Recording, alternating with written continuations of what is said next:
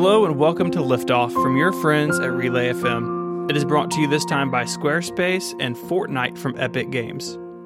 Liftoff is a fortnightly show uh, where you don't have to be a rocket scientist to understand the latest news about space and related subjects. My name is Jason Snell, and I'm joined as always by my co host, Stephen Hackett. Stephen, we're sponsored by Space, Squarespace, and Fortnite. This is a fortnightly space podcast. Uh, It's never going to get better than this. I see what Carrie did, and she can't top this.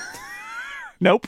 no. What? What next? I don't. I don't even know. I don't know. Anyway, um, this is the podcast that we started several years ago, thinking that there wouldn't be enough stuff to talk about about space, and we were wrong. There's an enormous amount of stuff to talk about about space. That's our lives now. that that is our lives. Although um, we're going to start with a toy. Okay. this is why we do it. Why we do it? Because we love it. Yeah, and I feel like I am at the intersection of space and Lego. Mm-hmm. And this has been going around Twitter. Thank you to everyone who made me aware of this. Uh, there's going to be a really cool 2,300 piece, $200 space shuttle set coming out April 1st. And I 100% will be ordering this. It's on my to do list early in the morning on April 1st. Try to get my hands on this thing. No fooling. It's real. It's real. The little little little Hubble space telescope is the part that killed me about it. It's great. Yeah, so this is a Discovery on, I believe it's STS 31. And it's got the Hubble in the bay, and it has a Canadarm, so it can lift it out of the bay and put it into orbit. It looks really cool. It's on a stand. Uh, there's been a lot of space Lego stuff. They did the International Space Station. They did a, uh lunar module. I've got both of those. I also have the last complicated space shuttle they did in the 90s. I bought one on eBay years ago. It sits on my desk right kind of behind my display. And so I'm excited about this one too because I can't help myself and this is going to look awesome in my office. Yeah, I uh, encourage all Lego enthusiasts who like space to to check it out because that little Hubble is super adorable. It but is uh, super don't buy adorable. don't buy yours too soon because Stephen needs one. That's right. I'll tweet once I have mine and then everyone Okay. else can. Then everyone else can uh, can join. You know, Stephen, you know what's gonna be a Lego toy eventually is the Ingenuity he- helicopter on Mars. 100% you were right it's about right. that. It's practically already one. so I want to give a little ingenuity update. Um, Please. this is remember Perseverance landed on Mars. Uh, how could we forget? But but tucked underneath its little belly, shielded by a little debris shield, is uh is Ingenuity, the Mars helicopter. It weighs about four pounds. Charges via a solar panel. It's adorable and it uh, transmits. It's got a little tiny radio that transmits back to Perseverance. It's got a range of about 900 meters. So, uh, Americans nine football fields. Do, do it that way. Um, but so what they did is uh, the Perseverance has dropped the prote- protective uh, debris shield off. So littering on Mars, it's continuing. Yeah, It's what we do there's a lot of it. send things to Mars and junk up the place. Um, it's I mean, still look, folded we up. left we left bags of poop on the moon. So It's true. It's true. No, this is what we do. This is what humans like. Essentially, if we boil down all of human spaceflight, it is us just littering the universe with our junk. we, we we seek to learn more about the universe by filling it with our junk. Just I'm just saying, you just got to get over it. Uh, the anyway, it's still folded up. There's a, a phrase that, that has been used, which is reverse origami, which I like. so basically, they have to do so, a lot of unfolding of the little bits because it's folded up in its flight configuration. But we've seen a first image of it tucked under there. Um, it's like that scene in Iron Man where the guy on the on the in the fighter jet it looks over at the other fighter jet and sees that Iron Man is hanging onto it, and they're like, "Ah, there's a thing on your on your plane." It's a little like that, except a little less threatening. There is a little helicopter under the belly of Perseverance. Um, in a couple of days, they're going to drive to the drop off point, the flight zone drop off point, and at that point, uh, Ingenuity will be released onto the surface, and then Perseverance motors away. It's going to get about 100 meters. Americans, one football field uh, out of the way because, you know, what if it flies off sideways and smashes into Perseverance? And so they don't want they don't want it to be in uh, in any danger because this is still an experimental craft. Um, but anyway, when you're you're asking yourself, when are we going to see a little helicopter fly around on the surface of Mars? And the answer is no sooner than early April. Um, they're planning five little trips, little jaunts, in a short window. Within it- it'll be about a 30 day window. After 30 days, the Ingenuity helicopter mission is done, and they won't. It's not one of those things where they're going to do the extended mission, apparently, where they're like, oh, we could fly this helicopter for ages, because essentially they don't want to cramp Perseverance's style more than necessary. Perseverance has a lot of things to do on its own, and it's sort of hanging around to do this helicopter stunt, which I, I think there is a little. I got a sense when they announced the Ingenuity part of the mission that that some of the people who've been working on Perseverance for years were a little bit like, oh man, like it's like bringing your little brother with you somewhere, right? It's like, uh, you know, but uh, we're we're roving here on Mars. We got stuff to do. We're working on all this stuff, and now we got to wait around while a helicopter. And I think also people are like, ooh, helicopter on Mars, and like we put a car on Mars that's going to learn all these things about the history of water on Mars, and everybody in the world is just like, yeah, but the helicopter. Yeah. So Yep. there's a little bit. I feel like a little bit of friction, but at the same time, it is pretty cool. It is pretty cool. It is pretty cool. And like you said, this is experimental and it is designed to teach us about the not only the mechanics of this because flying in a place with a tiny fraction of an atmosphere that we have is complicated. Um, this thing had to be really lightweight, but also be stable and be strong enough to Yeah. withstand, uh, you know, the seven minutes of terror to get get down to the surface of the planet. And we don't know. Like this is the thing: is the only test flights that have been done for this thing were done in a chamber.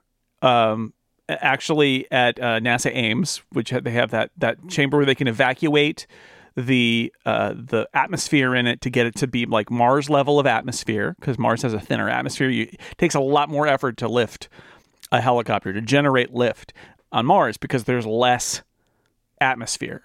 And then they have to do like the thing where they kind of like got bungee cords and stuff on it to simulate Mars gravity because Mars gravity is also not Earth gravity. So we've done those tests, but like they're tests.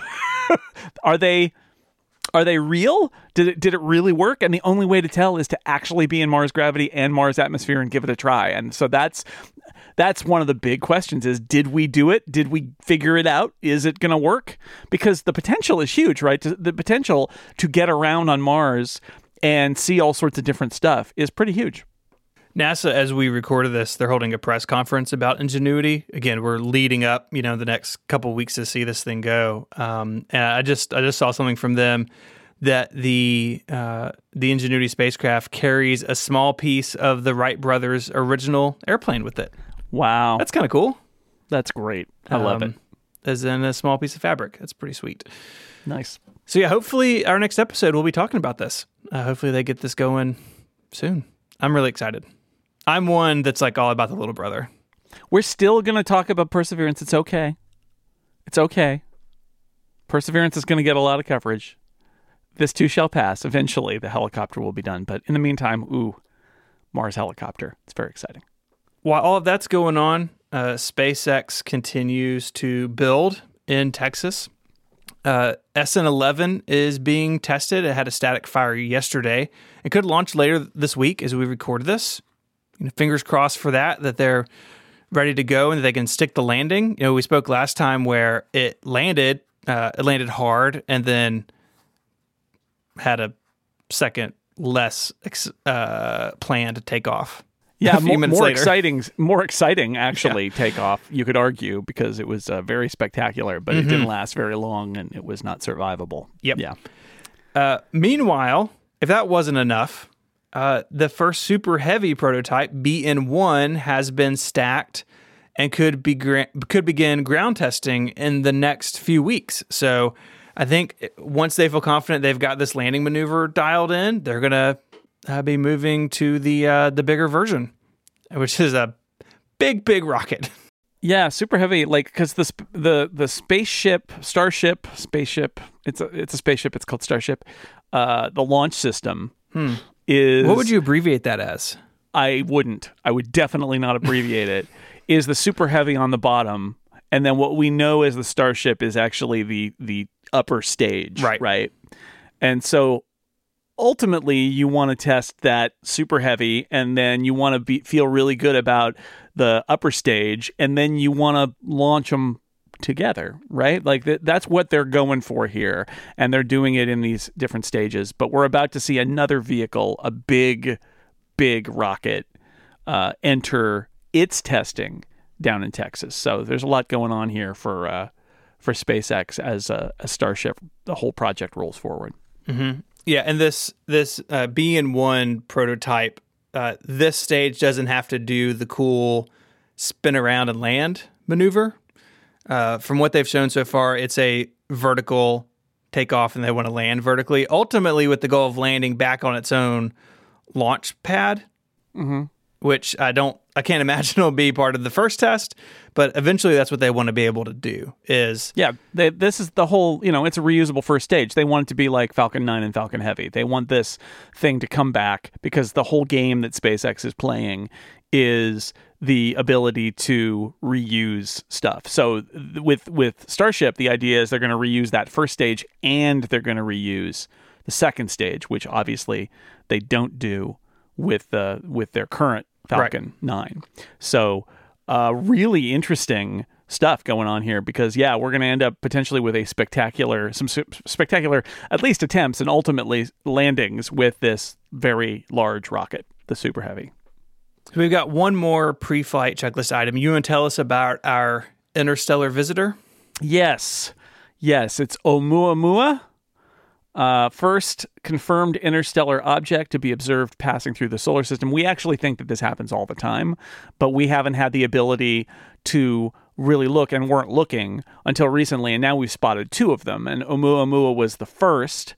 We couldn't see it very well. What we did see was actually a little bit confusing. It was initially spotted, determined that it was tumbling. It was longer than it was wide. So, you know, there's a picture that somebody drew as an artist conception of like a cigar shaped kind of rock um, no signs of it being a comet, so everybody thought more like an asteroid, probably. What's weird is that Oumuamua seems to have increased its speed on its way out of the solar system, which suggests more of a comet like behavior, but it didn't look like a comet. Um, this has led to lots of speculation. So there's this astronomer named Avi Loeb who wrote a book suggesting that Oumuamua was an alien spaceship or artifact, proving that Dr. Loeb is not a subscriber to the philosophy that it's never aliens. it's never aliens. Uh, Dr. Loeb is interestingly part of the Breakthrough Starshot project, which is uh, this project that proposes to use solar or laser sail driven tiny, teeny, tiny probes, nanoprobes, to send them interstellar distances. The idea that you'd have a little teeny tiny probe or a fleet of little teeny tiny probes with solar sails, and you'd fire a laser at them, and in a fairly short period of time, considering the distance involved, you would accelerate them and and have them fly by like the Alpha Centauri system, hmm. let's say. So he's a part of that, and and I say that to say that he is open to broad possibilities, and that's good. But um, you know, this seems pretty extreme and will require some extreme evidence. I I think it's worth being open minded enough to walk through the possibilities. Uh, however, I feel like it's never aliens is a is a really good way to go. It's never yeah. aliens has never been wrong, and the counter argument would be, well, maybe it'll be wrong sometime. And the answer is, yeah, maybe, maybe, but I don't know. Uh, it also feels a little bit with Breakthrough Starshot that perhaps Dr. Loeb. I mean, he's selling something already. He's selling a book, and he's also selling this project. So I have skepticism about the the whole Oumuamua is an alien artifact. Sounds fun, but yeah, yeah, it's never alien, Stephen. Not yet. Not yet. Okay. Yeah. Keep hope alive. So there are other theories. Another theory about Oumuamua emerged uh, from scientists from Yale and the University of Chicago. They proposed that it was made of frozen hydrogen. Now, this is wild. So the idea here is there's a molecular cloud that's sort of like a birthplace of stars and all of that, and there might be a chunk of frozen hydrogen. So it's super super cold because remember hydrogen is normally found as gas, but it would be frozen, so it's just a couple of degrees uh, above absolute zero problem with this theory is that we've never actually seen frozen hydrogen in nature, and it would need to have remained really, really cold for the whole trip. Uh, which seems unlikely because this thing's been out there for a while traveling over interstellar distances. However, this inspired some scientists at Arizona State University to say, what other ices could it be if it's not frozen hydrogen? And this is the new sort of study that just came out. Um, they were thinking about Pluto and the fact that Pluto is covered with glaciers of nitrogen ice. And uh, what's more interesting even than that is that Oumuamua's color is more or less the same as Pluto's color. So their theory is that Oumuamua was actually part of a Pluto-like body at the edge of a different solar system. Was that body was hit by an asteroid, and this piece of that planet was ejected by the impact, and then spent half a billion years just kind of motoring along with its little chunky self until it got to our solar system. And over half a, a, billion years, it would have lost about half of its original mass just in interstellar space. But once it got close to a sun, a, once the sun, our sun, for the first time, once it got close to a star, it's going to boil that nitrogen right off. Right. And so their thought is that by the time it got to the end and was exiting our solar system, kind of like a bar of soap in the shower. It was like a little sliver, like 10% left of what it did. So we the idea here is that the sun, because it was probably Oumuamua's first encounter, boiled off most of its nitrogen ice, and that explains the acceleration because of the sublimation of the nitrogen ice in the relatively warm area that surrounds our star as opposed to interstellar space. Um, and I think to their credit, they also commissioned art so that we don't just have that one picture of the kind of cigar shaped object. And in this one, it's shaped more like a pancake, which they think is sort of a, a better analog for maybe what its shape was that explains the the changing in light. Um, uh, it also looks a little bit like a cow patty. Uh, also, to me, it looks a little like the Millennium Falcon. So I guess It does. That's what I was going to say. but it's not. It's not aliens. It's not a spaceship. But but you know, who knows? Maybe it's the Millennium Falcon. Could be a chunk of a Pluto-like exoplanet somewhere. So uh, an interesting story um, where we have this limited amount of information about a very interesting object and trying to figure out uh, what it might be. So this is this is a, a, a very intriguing theory that it looks kind of like Pluto.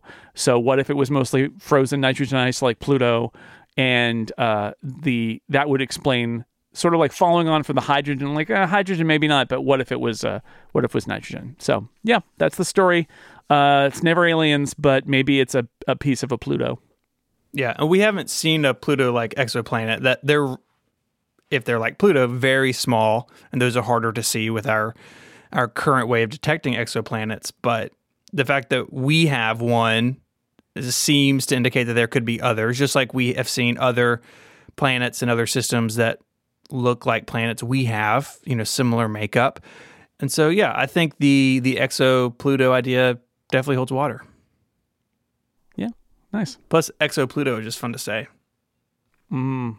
Let's take a break. Oh, good idea. Let me tell you about our first sponsor. This episode of Liftoff is brought to you by Squarespace. Again, space, it's in the title. Come on, people. Make your next move with Squarespace. Squarespace lets you easily create a website for your next idea with a unique domain, award winning templates, and more. Maybe you want to create an online store. Maybe you want to create a portfolio or a blog. Squarespace is an all in one platform. It lets you make a thing and put it on the web. There's nothing to install. You don't have to worry about software updates and patches and security fears and stuff like that. Like, it just happens. It's on Squarespace. You don't worry about any of that. They take care of all of that stuff. They've got award winning 24 7 customer support if you need any help. They let you quickly and easily grab a unique domain name for your project, and all of those award winning templates are beautiful, and they'll let you show off your great ideas.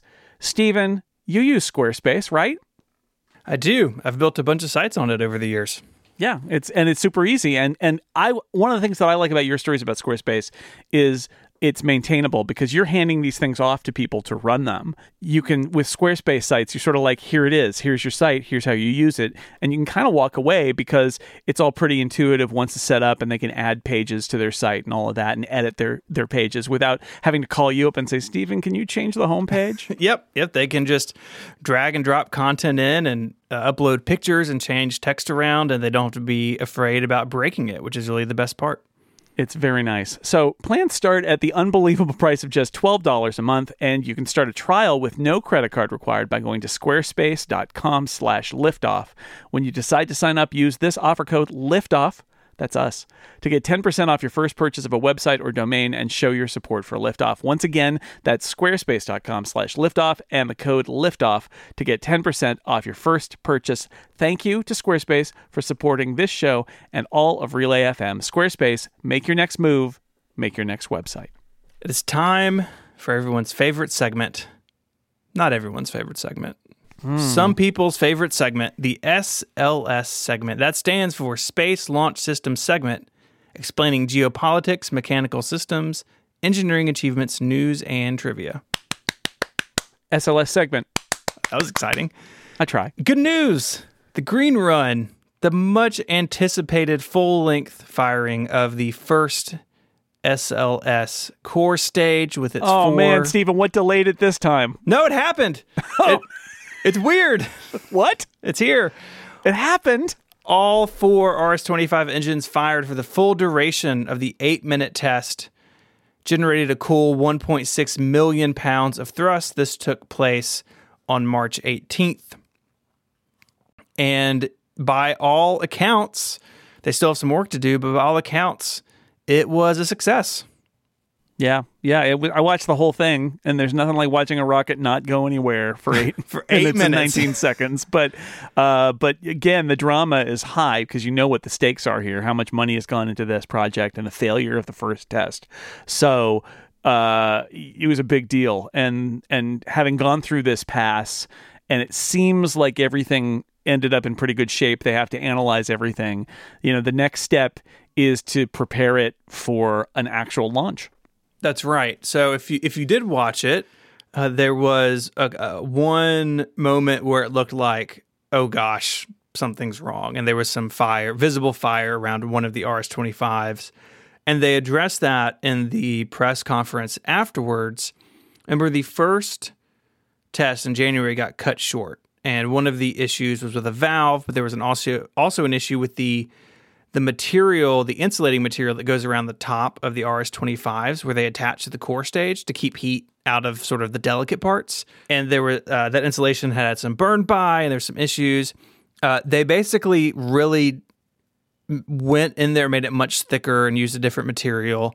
And there was some burn off of that material. And they said it was expected during the test, but during flight, they don't anticipate to see that because you'll be moving at altitude. And by Right. the time that could be an issue, there's not a lot of oxygen and it Right. should be fine. And, and this test shows even if it does burn a little bit that it that it's fine. So it looked scary for a second. In fact, I sort of leaned forward in my chair thinking, "Oh gosh, like what is that?" And um, but it was uh, really no concern. That seems like they were expecting it.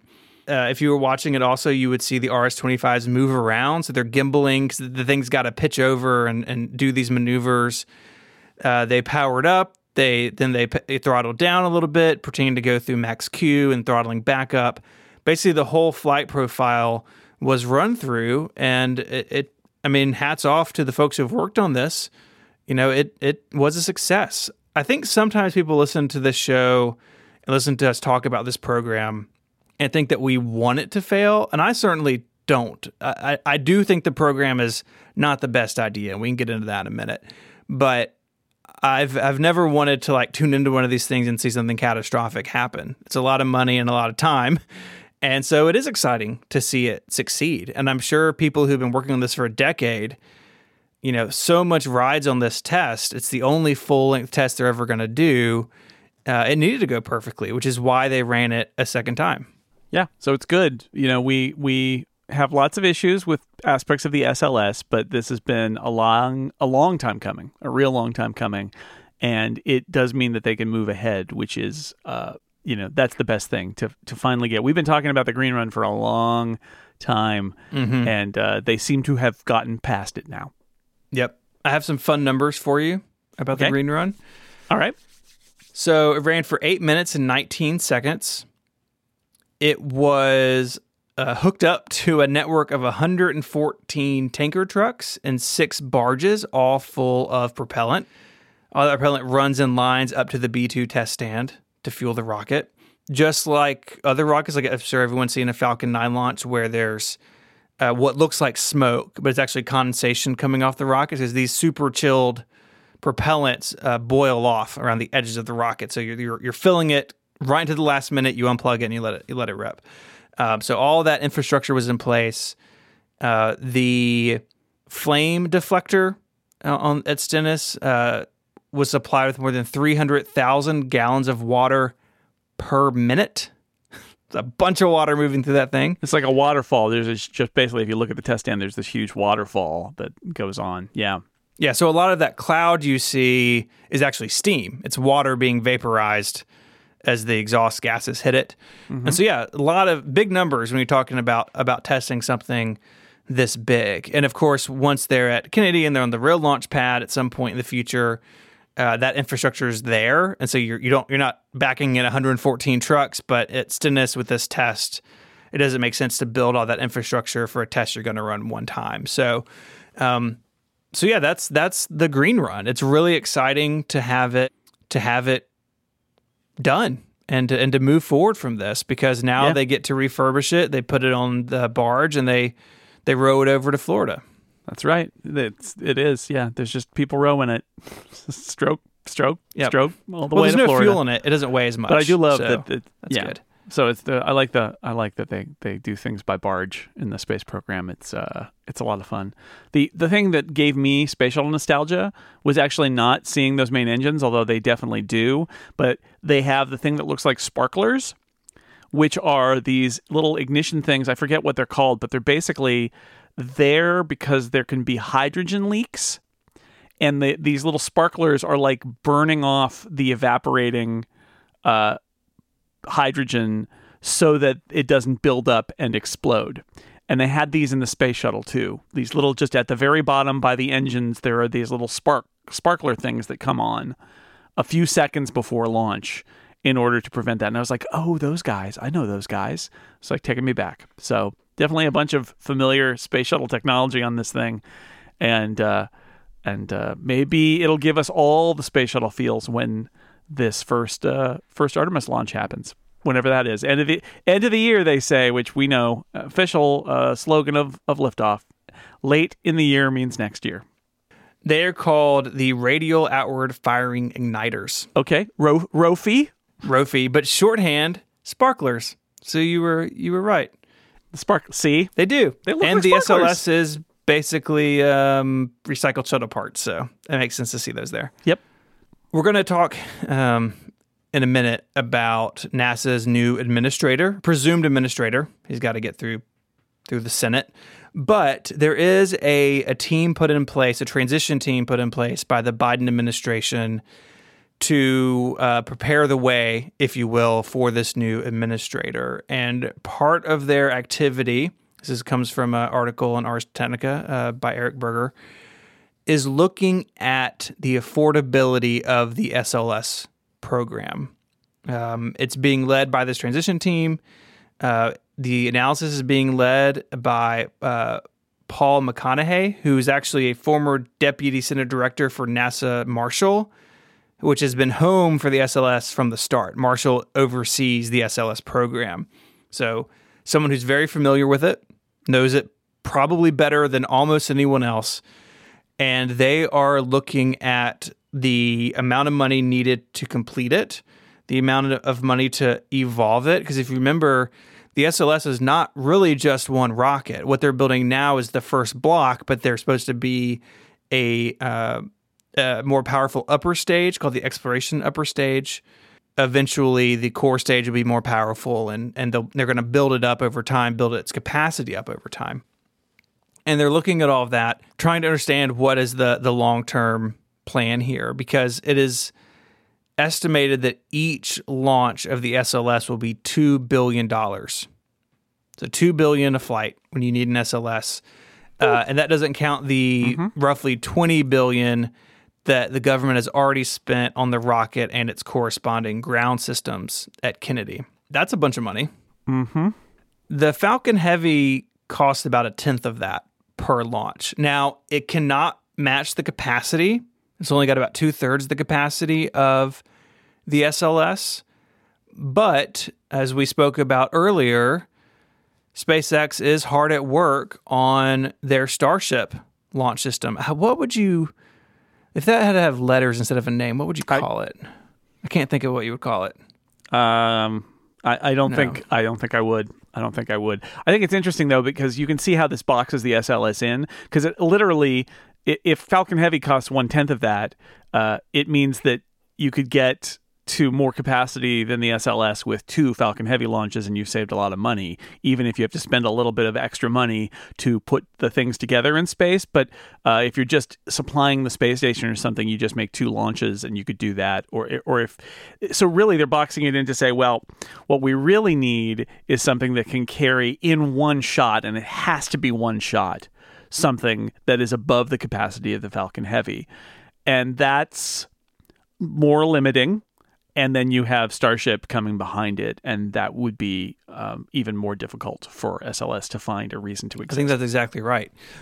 And there may be launches that do require one big rocket before SpaceX is ready.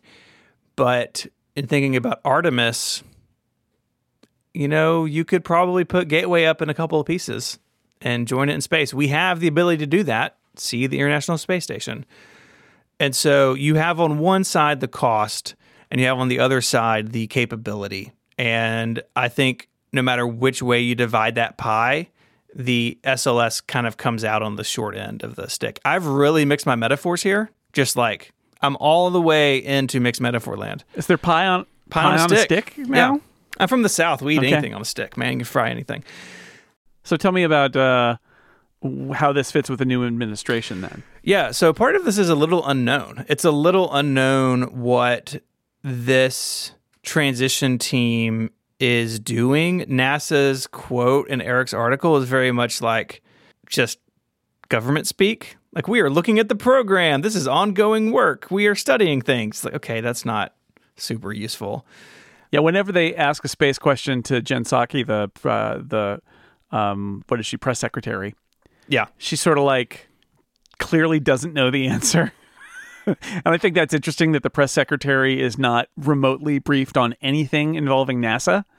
Um, that that does say something, right? Like we, uh, and when we're going to talk about what the one kind of clear thing that's happened thus far, but um, this is just floating out there in terms of like they're kind of continuing the work because they've been working on it, but um, we don't there's it's just guesswork at this point about how the Biden administration feels about SLS. It, is. And I think even if you look at things like just the exploration upper stage, which some work has been done, it's been designed, it, te- it passed some validation testing, but it, this could end up. Uh, one of the suggestions is, in Eric's article is basically there's never a future block of the SLS. That what we have now is what we'll have, and currently it, it would be the world's most capable heavy lift vehicle, but the EUS never gets built. Basically, Right. currently in the federal budget, there's 400 million for the development of that stage, and that's not nearly enough. It, it doesn't seem like to me. So that's kind of I think to keep it alive. But I think one outcome could be we're going to have the SLS, but we're not going to go any further with that upper stage. We're not going to go any further with the more powerful solid rocket boosters or any of the other components that make up future versions of the SLS um, at least for now. And maybe if needs arise in the future, that restarts. Some people, I feel, don't think it's worth continuing to invest in it until it's been tested in flight. Um, I don't. At the end of last year, there's a report going around, and this was about the Europa Clipper, that the Clipper team was worried about flying on the SLS because of noise and vibration concerns, and that take okay take Congress has legally tied the SLS and Europa Clipper together at least for now. But take that off the table. There may be like actual incompatibility issues between the spacecraft and its launch vehicle, and the more that that happens, the more that planned things get stripped away from the SLS, or they do fly it and they say, okay, well, it's okay with Orion on top of it because Orion's really big and heavy, but you can't really launch lighter things on this because you're going to have all of these all of these other issues. Like you said, it slowly boxes it in, and I can't help but think that over time, just like more and more walls get put up between SLS and the future that it promised as SpaceX comes online with its vehicles as well. Like that just becomes a tighter and tighter box that it's in. And it, you know, it may be that it gets a couple launches off and that's it. And we've spent $20 billion or by that point, $30 billion whatever ends up being at the end of the day without that much to show for it. And so I think the Biden team is trying to tease out all of those possibilities and try to steer this thing the best that it can because it is so far along. You probably couldn't cancel it outright, but thinking about what will its use be once it's done and maybe trying to to limit that in some way. Yeah, I keep on thinking of Eric Berger's uh, 1.5 launches as setting Yep. the over and under.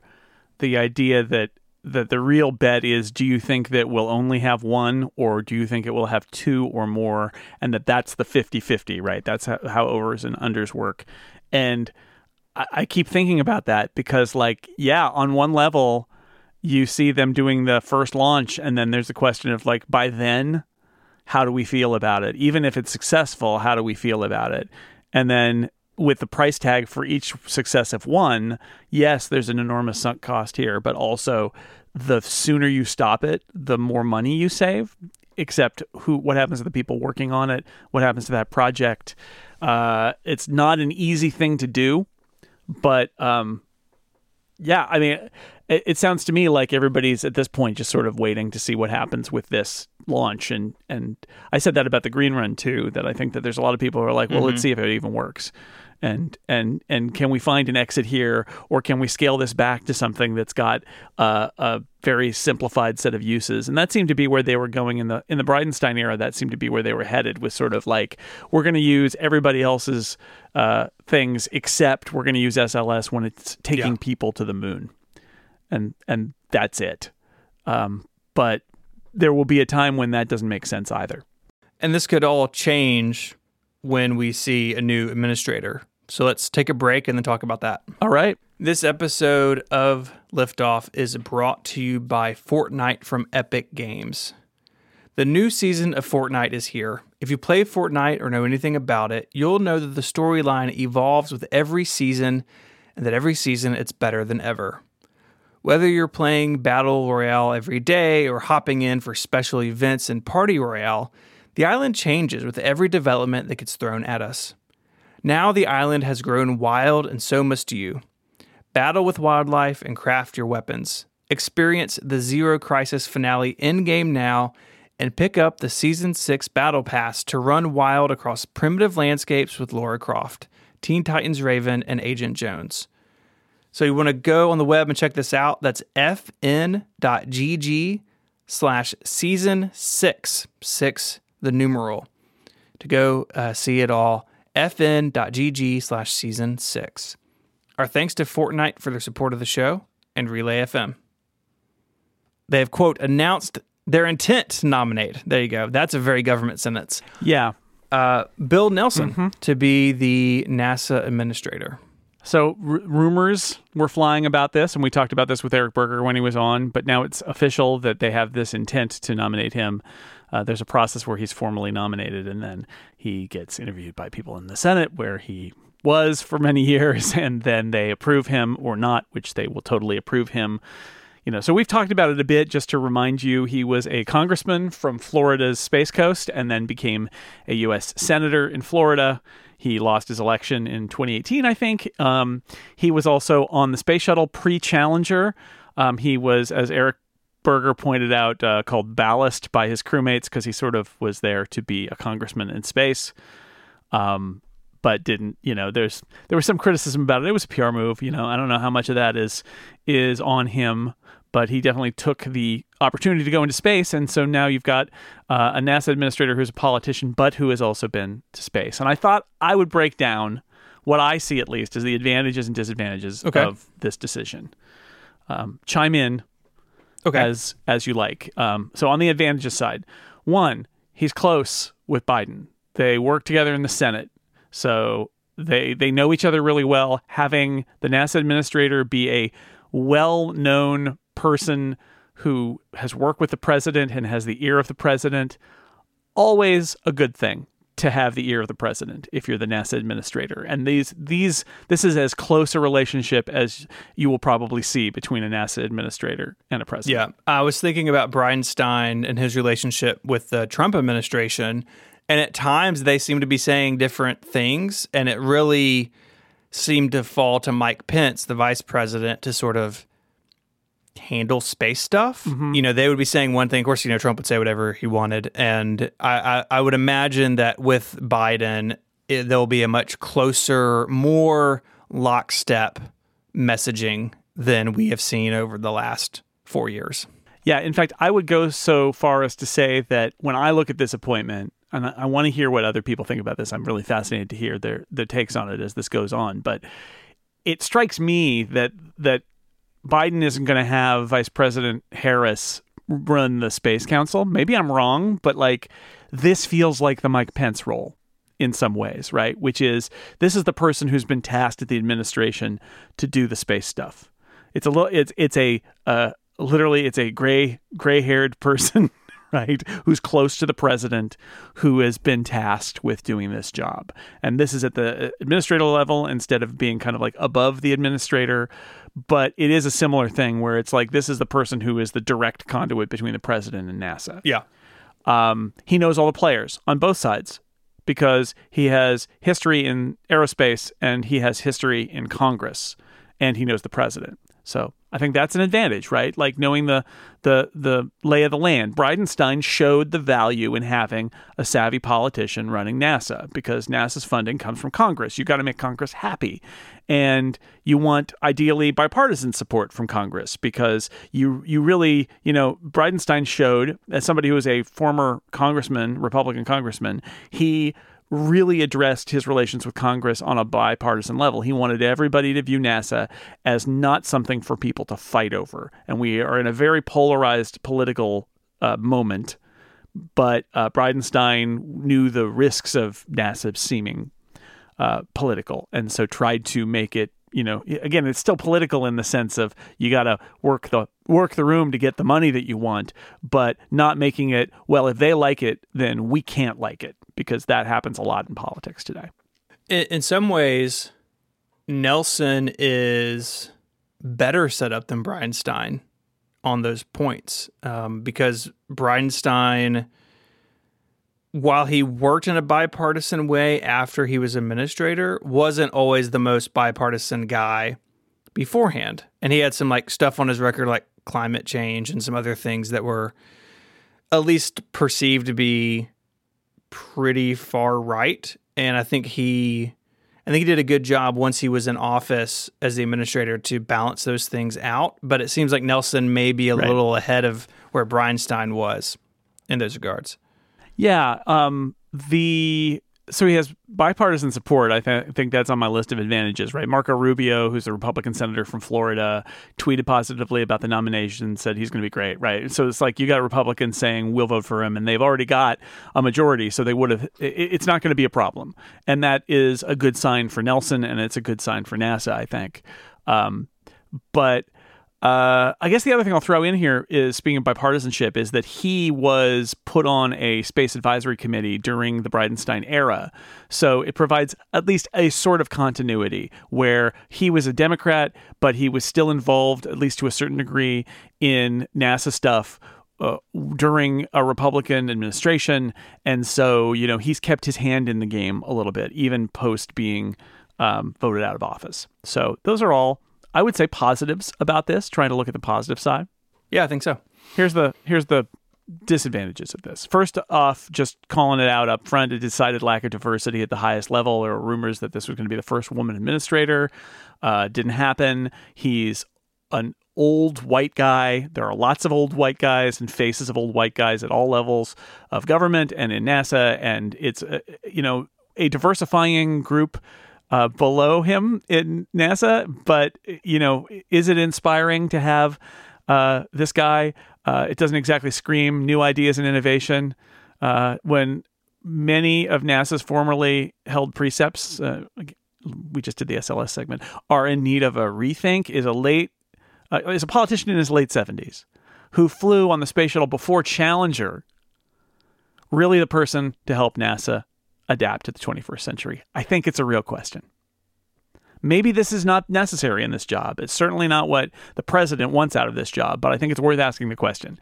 Is this a figure who is going to lead NASA and make hard decisions to have NASA change what it's doing when this is somebody who's had a relationship with NASA since the early 80s?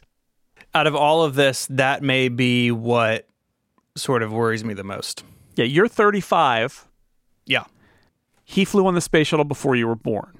So he's, and again, older people, if we're lucky enough to live, we all become older people eventually. But my point is, is somebody who would in another context be retired uh, the person who's going to inject an energetic leadership and a feeling that anything can happen and we can change what's going on in an organization that does need to adapt to these rapid changes in how we view mm-hmm.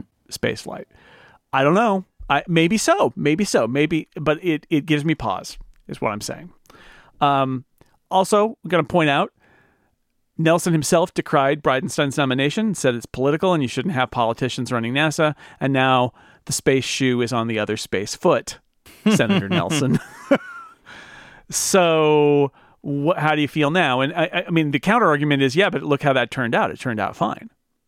So maybe that's the truth of it is that he was wrong, and he can say, well, I think I think Jim Bridenstine showed us that that that's not necessarily true.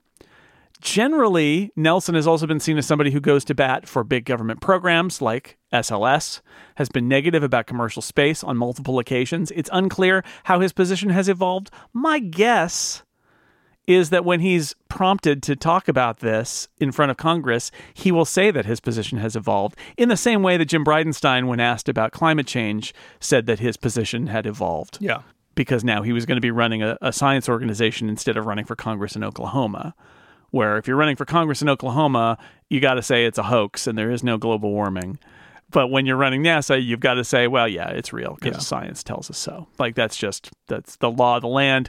Um, so commercial, you know, but but be that as it may, commercial space, one of the real highlights of the last decade and one of the great opportunities for for spaceflight and for NASA going forward in this century. And this guy was against it. I think that's a black mark. I think that's a problem. I think that's something that, that he needs to be called on. And I sure hope his position has evolved and evolved in a legitimate way and not just in a way that you tell people in Congress and then you go back to your desk and you say, we're going to keep this SLS going no matter what. And uh, let's soft, let's slow play our uh, deals with commercial space because I don't like it. Like that's the question: is does he really has his position really evolved or not? I mean, and, and more than just supporting those things. Like he was 10 years ago really a key part in forming the SLS project. And there's this really famous quote that's been going around that if you can't do a rocket for 11 and a half billion, you ought to close up shop. And double that. I mean, that quote's going to come up in his hearing, I think. And I, I, I desperately want to hear what he thinks about the SLS's place now in this competitive landscape. Yeah, right. You know, 10 years ago, no one could build something like this except for the government. And that's not true anymore. And, you know, see previous section. So we're going to be, he's going to talk about an evolved opinion, and we're going to have to all read the tea leaves about whether he really means it or not, and what are the details and what he says about his evolved opinion. Because he's also going to get questions from from senators who are uh, big into SLS, right? and big yeah. into that government program because I've got engineers in Alabama and Mississippi and in every congressional district who want to work on SLS and we pay them and it's a very important program. And he's going to have to he's going to be asked those questions about say good things about SLS please Mr. nominee. And what does he say there too? So it's going to be interesting. We're going to watch that. That that that might be a hearing I actually watch. How about that? Um bigger picture then to wrap this up, what does it mean for NASA, right? Like it's it, it one, it feels like the model of having a politician at the top level is becoming entrenched. I'm not sure whether that's good or bad. Um, I'm sure that different people are going to have different takes on this, and I would be interested in hearing the reaction at all levels of NASA. But Jim Bridenstine became an effective administrator, at least in part because he balanced NASA's ideals with the connections he made to the executive branch and to Congress. And at the very least, this suggests there's some sort of model here of creating a position where somebody is a bridge between the raw politics of getting funded and NASA's ideals. Because NASA can dream of going to the moon or Mars or whatever, but if there isn't money for it, they're not going to do it. The counter argument is that once you put a politician in charge of NASA acting politically, you're making NASA a political enterprise. And it's disappointing because it's not supposed to be that. It is supposed to be bipartisan, focused on science and truth in ways that politics isn't. And it's sort of a contradiction of NASA. But at the same time, it's also a giant government organization, a giant government entity. And at some level, politics is going to be involved. So I guess there's that argument that do you want the person running NASA to be kind of hapless at politics and just sort of doing what the White House tells them to do? Or do you want them good at politics and being a good advocate for NASA? And I think the ideal case, at least thus far, is Jim Bridenstine, right? Where he's a politician, he has connections in Congress, and I really believe Bridenstine, I never doubted that Bridenstine didn't have NASA's best interests at heart. And that's the danger is that you get somebody who is going to do a hatchet job on NASA's interests and they're they're put into a position of authority at NASA to uh, mess things up. Uh, but that didn't happen with Bridenstine, and maybe maybe this is the truth of it: is that there is a, a model where it's actually good to have a good politician running NASA because they're going to navigate NASA in ways that somebody who is uh, more of an amateur at Washington politics wouldn't. If this is the new normal, that from here on out politicians get the NASA administrator job, I think there's a cooling effect within NASA when within NASA leadership to stay the course, right? If you're working at NASA, it's your lifelong career with a goal of being an, the administrator one day. And surely there are people there with that goal. Are they going to be more easily swayed to leave or to do something else because they know they're never going to, there's always going to be a ceiling and that ceiling's going to be a politician put in by the incoming president?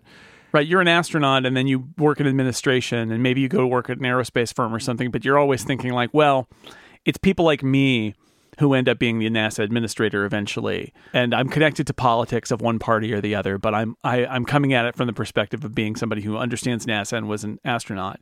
And this seems to send the message that no, really, this is going to be a politician. This this person's background is going to be a politician and and that is troubling also because right like you have to hope that they actually care about NASA's mission. And we're not just put into this because this was the next political appointment yeah. available. And so you say yes. Um, and that then you do you know uh, you know I don't know what the morale is inside NASA for this right? Do they feel like oh no this is good? Is Bridenstine, for example, like was he generally liked because he got what NASA was about and he got NASA what it needed? Or was he seen as being this interloper from outside who was sort of besmirching the neutrality and purity of NASA? I don't know. Uh, that I, I, I don't know how people at NASA feel about that. Uh, there are some other questions like uh, associate administrator. There were rumors that um, that that might be sort of a one-two punch where they're like, well, Nelson's going to be number one, but the number two is going to be this person who is a, more of a NASA insider and maybe a former astronaut or somebody who's spent a lot of time in NASA as an administrator. A name that's been floated is Pam Melroy, who is a former astronaut. Um, and that might be sort of the new model, right? The one-two punch of a an administrator who's politically connected and an associate administrator who is is the more traditional sort of like more focused on the science, somebody who is an astronaut, that sort of person. And we'll see. It does seem, as we read the tea leaves so far, that continuity is the plan for now. And I think that's the big thing that is looking good thus far. We'll see more uh, in the Biden administration. Is um, we don't seem to be the in in the case that has been the case the last few times an administration has changed, where the new administration decides to monkey with the plans at NASA, you lose momentum, everything gets reshuffled. There are years if not a decade lost. And it seems like there's no real desire in the Biden administration to derail this sort of uh, moon, you know, moon plan with Gateway and with Artemis. That seems to still be there as continuity, no matter who is in, in charge. And I think that's a good thing. Just, you know, we can debate the, you can debate Artemis if you want to. Um, should we really be doing that and all that? But there's no denying the fact that NASA has kind of gone nowhere and done nothing in many periods of time where the administrator just the, every administration changes direction from the last one. There's you you end up nowhere, or you end up with uh, competing goals and nothing ever happens. Right. You know, or or programs that aren't given enough time to incubate, which I think has really been the story of probably the last two or three administration changes. Yeah, perhaps the last 20 years, right? Like definitely the last 15 years because we had the big sort of like Bush administration plan and then Obama attacked the other direction and then Trump tra- attacked the other direction and now Biden seems to be like no, th- let's just keep going down that path. And there'll be tweaks and there'll be like more realistic dates and changes in priorities for sure, but it seems like we're not just going to uh, flip the switch and say, no, forget that. We're going to go in a different direction now. So, regardless, but much more, to, we really, like you said earlier, we really don't know any details about how this administration views NASA. So, I, I imagine the first real hint we'll get will be from Bill Nelson in his confirmation hearings. And we'll cover it when it happens. Sure. That's what we do. Yeah. Yeah. Very busy. Lots of stuff happening. Uh, well, I think that does it for this episode of Liftoff. If you want to find links to all the stories we spoke about, we have them over on the website at relay.fm slash liftoff slash 146. While you're there, you can uh, send us an email with feedback or follow up. You can become a member and support the show directly, something that we both really appreciate. You can find us online. Jason is on Twitter as Jay Snell, and you can find me there as ISMH. Uh, before we go, I want to tell you about another show on Relay that you may enjoy, and that is Pictorial. It's a show about art history. It's for anyone and everyone. You don't have to have an art degree to listen. You don't have to be like me and change your major two years into college from art to journalism and have to explain to your parents why that was a good idea. It's for everyone. The most recent episode is about uh, NFTs and how they are changing the art world. It's fascinating stuff. It is hosted by our friends Quinn and Betty. Go check it out at relay.fm slash pictorial or search for pictorial wherever you get your shows. I'd like to thank our sponsors for this episode of Liftoff, Squarespace, and Fortnite by Epic Games. And until next time, Jason, say goodbye. Goodbye, everybody. Bye, y'all.